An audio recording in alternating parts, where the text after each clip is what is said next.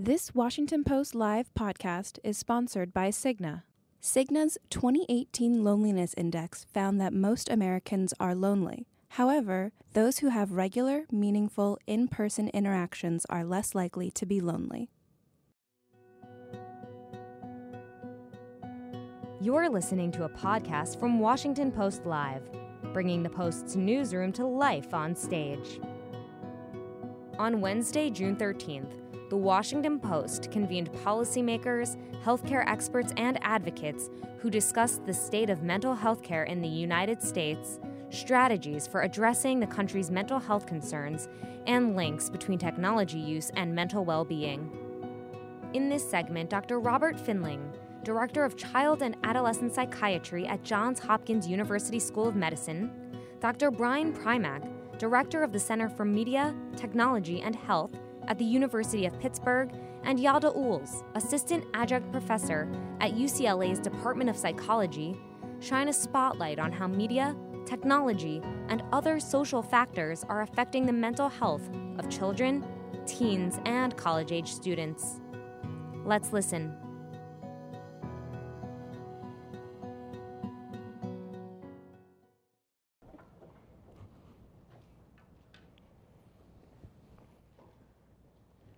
Okay. Good morning, everybody. Thanks for being here. I'm so excited for this conversation. We've had a nice conversation in the back, and I hope to share a lot of the things we just talked about with all of you. I'm Amy Joyce, editor and reporter with uh, the On Parenting blog here at the Washington Post. And we're here to talk a bit about uh, the social factors affecting the mental health of American youth with a focus on media and technology. So with me, we've got Dr. Robert Findling, who's the Director of Child and Adolescent Psychiatry at the Johns Hopkins University School of Medicine. We have Dr. Yalda Uhls, who conducts research at UCLA on how media affects the social behavior of children. She also wrote a book that I'd love to talk about called uh, Media Moms and Digital Dads, and it's about parenting in the digital age. And finally, we have Dr. Primack, who's the director of the Center for Technology, Media, and Health at the University of Pittsburgh. Thank you all for being here today, and thank you all. I want to remind our audience that you can ask your questions, tweet it at us here using the hashtag postlive. I look forward to those questions, so do send those on. So we're going to start with an easy one for all of you. I hope it's an easy one. What is your reaction to what you just heard? Uh, how are media and technology impacting kids, teens, and college age students' mental health? Are you seeing that impacting their mental health? Dr. Primack, why don't we start with you? uh, sure. So uh, I do think that um, media and technology, uh, social media, is impacting youth. Uh, the question is, in what ways and to what degree? In other words, I think that we have a very classic double edged sword here where there certainly are things about media and technology that can be beneficial to young people. Somebody who is very isolated might be able to make certain connections with others because of technologies like these.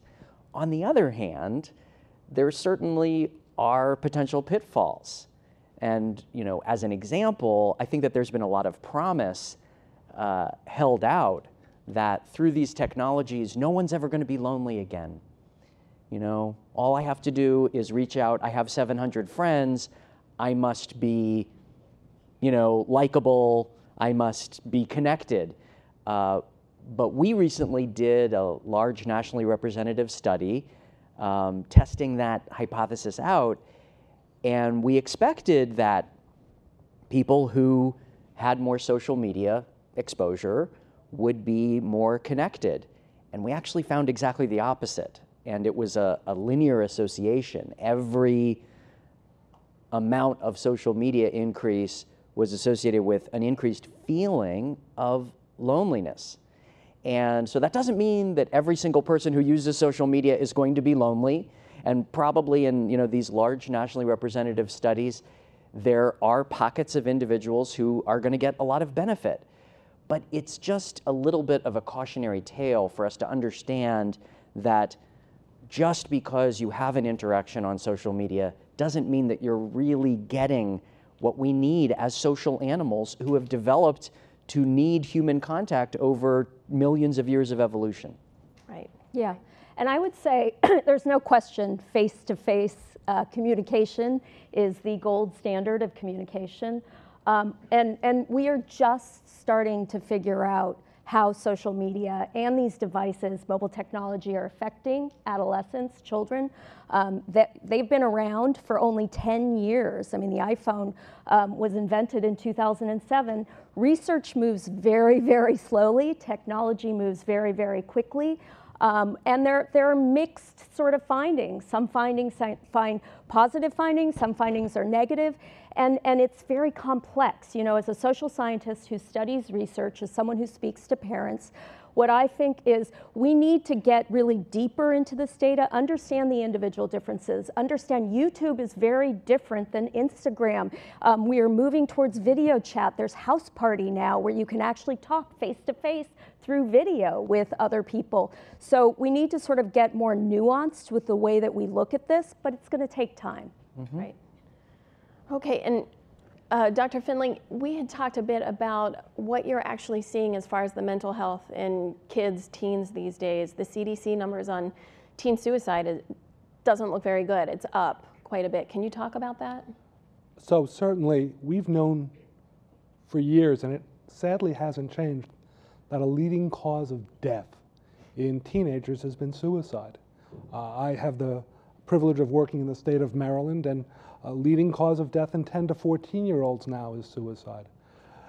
Ultimately, suicide is the most catastrophic tip of an iceberg uh, that's really depression.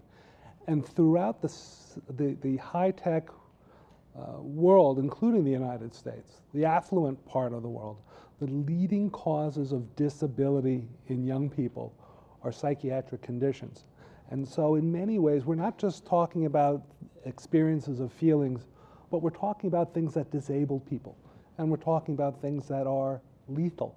And that's really at the heart of it why this is actually needs to be thoughtfully considered seriously.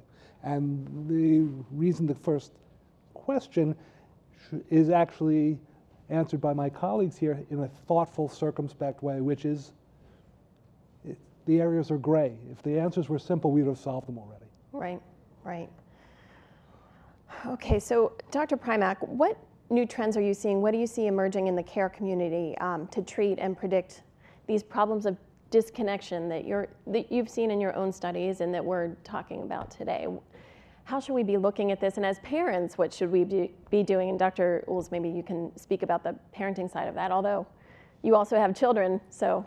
yes, yes, I do have children, and so I am able to see this in a natural laboratory as well. Exactly. and I think that uh, the trends are very complex and confusing. I don't think there is a primary trend because I think that some clinicians are very comfortable with new media, and they're very comfortable suggesting, you know, it's not so bad to use this um, you're a parent, go ahead, take a shower, let them watch you know, some uh, television, even if they are just one year old. Um, whereas other people read certain studies and say, oh my goodness, uh, you know, I can't let anyone near a screen before they're two years old because there was a recommendation from the American Academy of Pediatrics, you know, long ago. And so I think that people really are very confused. And it comes back to what Dr. Uhls was saying in terms of we need to understand the nuances. Because we're only going to really be able to move forward if we have more evidence based approaches. And there are a lot of things that I think we need to understand better. So, for example, there are a lot of different ways of using social media. Not every social media interaction is the same. Sometimes you're having very positive experiences, like clicking like on cute pictures of babies and puppies. Other times you might be using that same hour, but you might be having very angry confrontations around very hot button issues. And so we need to understand are these different ways of using social media differently related to depression, for example. And we just released a study last week that looked at this, and the results were actually surprising.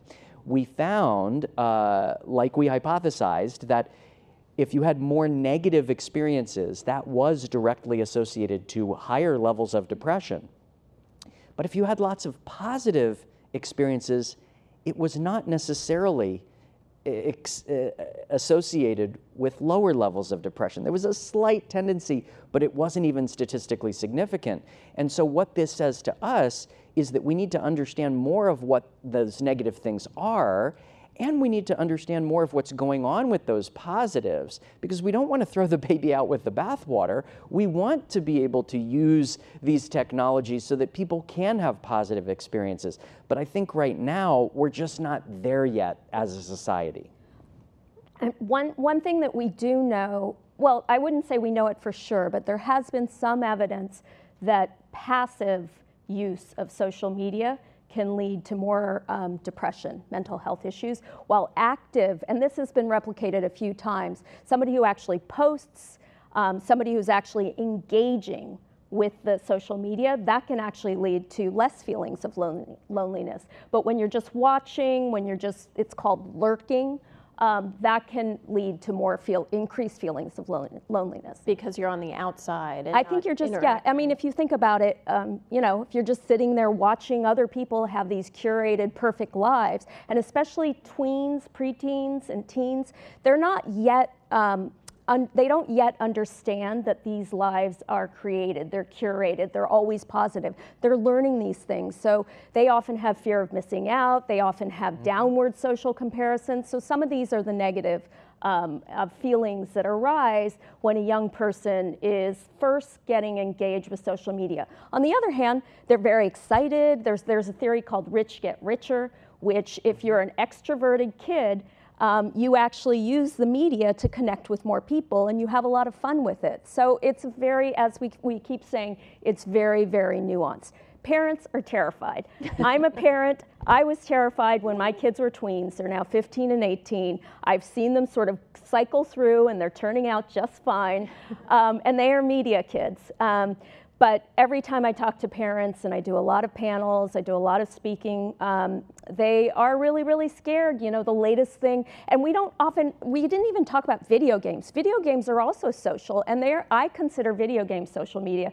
So now everybody's scared of Fortnite. Mm-hmm. Um, you know, there's, there's always something to freak us out, but um, this is normal. There's always a moral panic around media. Uh, we've had moral panics around books. We've had moral panics around the telephone, and then we sort of adjust, and we're in the adjustment phase. We are. We're the first generation of parents dealing with this. Exactly. And so I do think there has been a lot of blame and a lot of conversation around um, is this an actual addiction? Are there addictions to screens? And uh, can we talk about that a little bit? If you're seeing a big de- or increase in depression and suicide. So what's the connection there? or screens the connection? And can we talk a little bit about whether screen addiction is a real thing? So I'll, I'll just talk about since our, my colleagues to my left are social scientists. I, I, I know patients as I see them, uh, one at a time. and, and, and, so what I would tell folks is really simply, um, I've never seen a youngster who had a completely well-functioning life who's was drawn to something terrible solely as a result of a screen. And so ultimately, uh, the, the, this screen may be part of a larger, complicated picture that can be driven by a variety of different things. It may not be the only problem, but it may be a symptom of other things to consider.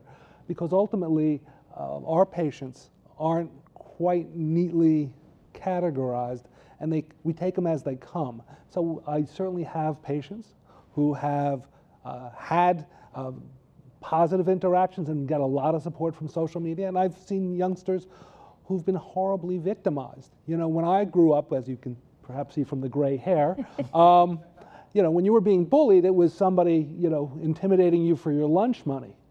Well, now, if you're shamed, it's not just a physical aggression, it's really a relational aggression and a shaming not just between you and perhaps your victimizer, but with thousands and thousands of thousands of other people watching, perhaps even ganging up.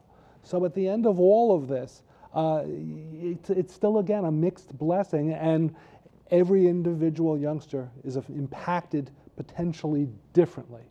But to your question, have I ever seen somebody who was doing well in school, well with peers, well with their family, uh, doing all those good things, and yet their, their one albatross in life is they couldn't get off the screen? I've never seen such a thing. Mm. Uh, and, and, so the point is, if, but when I've seen kids who've had these things, there are other things. Mm-hmm. It's a wonderful distraction to immerse oneself if one doesn't have a sense of belonging. Mm-hmm. If, you, if one doesn't feel as if their future holds a lot of promise for them. So again, it, the place, it's a place to begin, but it's not necessarily the place to end if this is a concern for any youngster out there.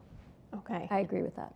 And, and can we talk a little bit more too about sort of with kids how to introduce screens and at what age? I have a child who's going to middle school and the parents are all up in arms. They have, you know, contracts that their kids are signing and they're asking other parents what they're doing because they want all the kids to be on the same page and with the same rules are we freaking out a little bit too much? What kind of rules, you know, from your experience and what you all know, should we be putting in place as parents? My kids are adults. I'll have to. You're good. Right? I, I mean, I get every single parent talk I get asked, what's the right age for a phone? What's the right age for social media? My answer is every family is different, every child is different. Um, I have a friend who was a single mother with three kids right here in DC, she had to give her daughter a phone at a very young age, eight years right. old, um, because they were, she had to keep track of them. I, most families do it from the transition to, from elementary school to middle school. Um, that's when I did it. I, I do agree um, that giving media contracts or device contracts actually work mainly because when you give this kind of contract, and that's a family thing, not a school thing, when you're sitting at home and you you yourself are agreeing to the same things. You know, no phones at the dinner table, you know, we charge it downstairs. Um, that's a really good time to sort of discuss all of the issues around media because you are giving them a tool that gives them a lot of power, a lot of connection that can be used for positive and negative, and you want to maximize the positive, minimize the harm, and a family media agreement can help with that. Mm-hmm.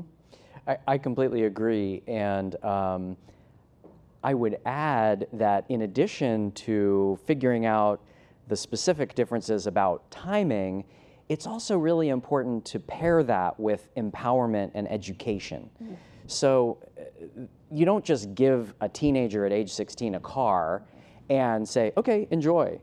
You know, you, you, you take courses, you talk about responsibility, you, you know, go through an entire process. And I think that in this case, it's maybe even more so. I mean, I probably went a little bit extreme. I made my 14 year old before he got his phone. Um, I, he had to learn how to program. I said, look, these things are either program or be programmed, right? And so he had to learn HTML and JavaScript, and you know that was maybe a little bit extreme. I love that idea. But But the idea, I think, did actually work in the sense that he looks at this in a different way. He, every time he sees a message on there, he sort of knows how that was created. And he knows that that was created by people and that this was not created, you know, by some divine force that is always right. And so I think that that whole idea of media literacy, understanding how to you know, not just access this tool, but to analyze and evaluate everything that we see on it is going to be crucial. And if we as a society can integrate media literacy around these devices as well as other media, I think we're really going to be able to maximize the positive things we can do with them and minimize some of those concerns. And I would say, you know, there are a lot of schools that are integrating this kind of teaching into their classrooms. And, and most of us, any of us who are parents, can talk to our teachers about it. We can do that kind of teaching at home, but we should be asking our schools to do it as well. Okay. And Dr. Findling, can you talk a little bit about the loneliness factor? Um, how much does that play a part in the patients that you see? And what can we do as parents, as teachers, uh, to mitigate that if that is a big reason for a lot of the depression and anxiety you're seeing yourself? So I, I think the, the most important part, just like screens, loneliness is really non-specific. So we may see a youngster who has a hard time relating people in a social way. And so getting them with the right people uh, and help them socialize is part of it. Some of them may be very, very anxious and helping them through their anxiety, it, like so many other things. When we have one clear symptom, it may not be the way to solve it by, is, by just focusing on the symptom itself, but looking at what the determinants are of there and addressing it. So, for example, uh, one of the more recent youngsters I saw has a low IQ and was in a class that was far too accelerated for him, and he was having a hard time relating to his peers. Mm. And he just had to be with the right peer group, and he was a lovely young man. So, so, so all things being considered, when faced with an issue, just don't stop there but dig a little deeper. Mm-hmm. Um, as a general rule of thumb, the answers will actually reveal themselves to you with a little bit of uh, treasure hunting. Okay. And how do we know when our children are depressed or anxious and they're not just going through moody teenager? Ah. so, so anyone who's ever been with teenagers, I mean, I, we were all teenagers at one point. I raised adults who were teenagers not so long ago, teenagers. Look, life has its challenges. Being an adolescent has its challenges. But being an, a young adult, first out, has its challenges. Transitioning further and being a parent has its challenges for the first time. Life has its challenges, and adolescence is un, no different than any others. Thankfully, about 85% of teenagers go through their adolescent years maintaining their grades, not getting caught up in drugs, keeping their friends, getting involved in extracurricular activities, and not feeling terribly overwhelmed and miserable. However, there's about 15% of folks who might start hanging out with the wrong crowd, watch their grades go down, get involved with drugs. And so, what I tell parents is to step back, and forgetting about the independent strivings that you're now challenged with. If there's a problem, there's a problem. And if there's a problem, ask about it, talk to your pediatrician or your family doctor, and say, I'm worried about this. This is not my child. But if it, there's no problems and you're just really grappling with the development and maturation that we all actually grapple with throughout our entire lives, then you're okay. And remember, 85% of teenagers do just fine, thank you so much. So let's not pathologize adolescence, but rather recognize that it's part of life. Okay, great.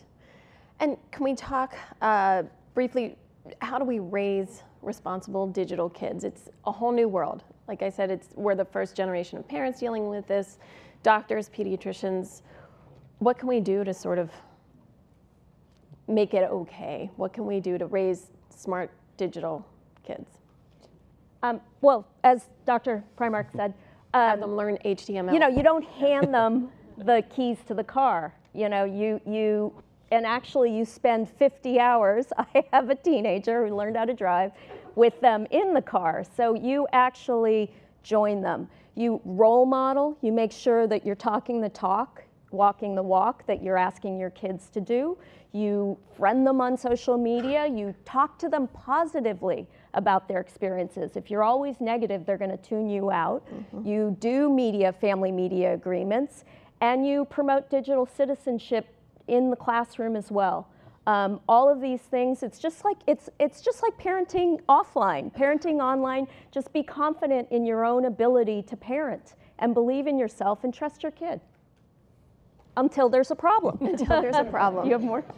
No, I completely agree with that. Um, I would add co-viewing to the list. In other words, you know, let's look at some of these social media things together. Mm-hmm. And, you know, it's the same kind of media literacy concept that we have with advertising and with movies and things like that. But again, a lot of those things are transferable into the social media world.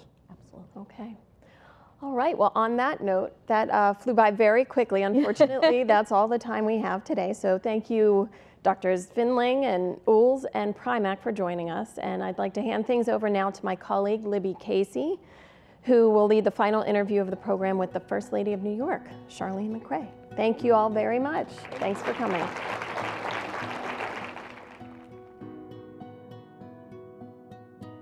Thanks for listening. To hear more interviews from this series and other Washington Post Live programs, visit us at WashingtonPostLive.com.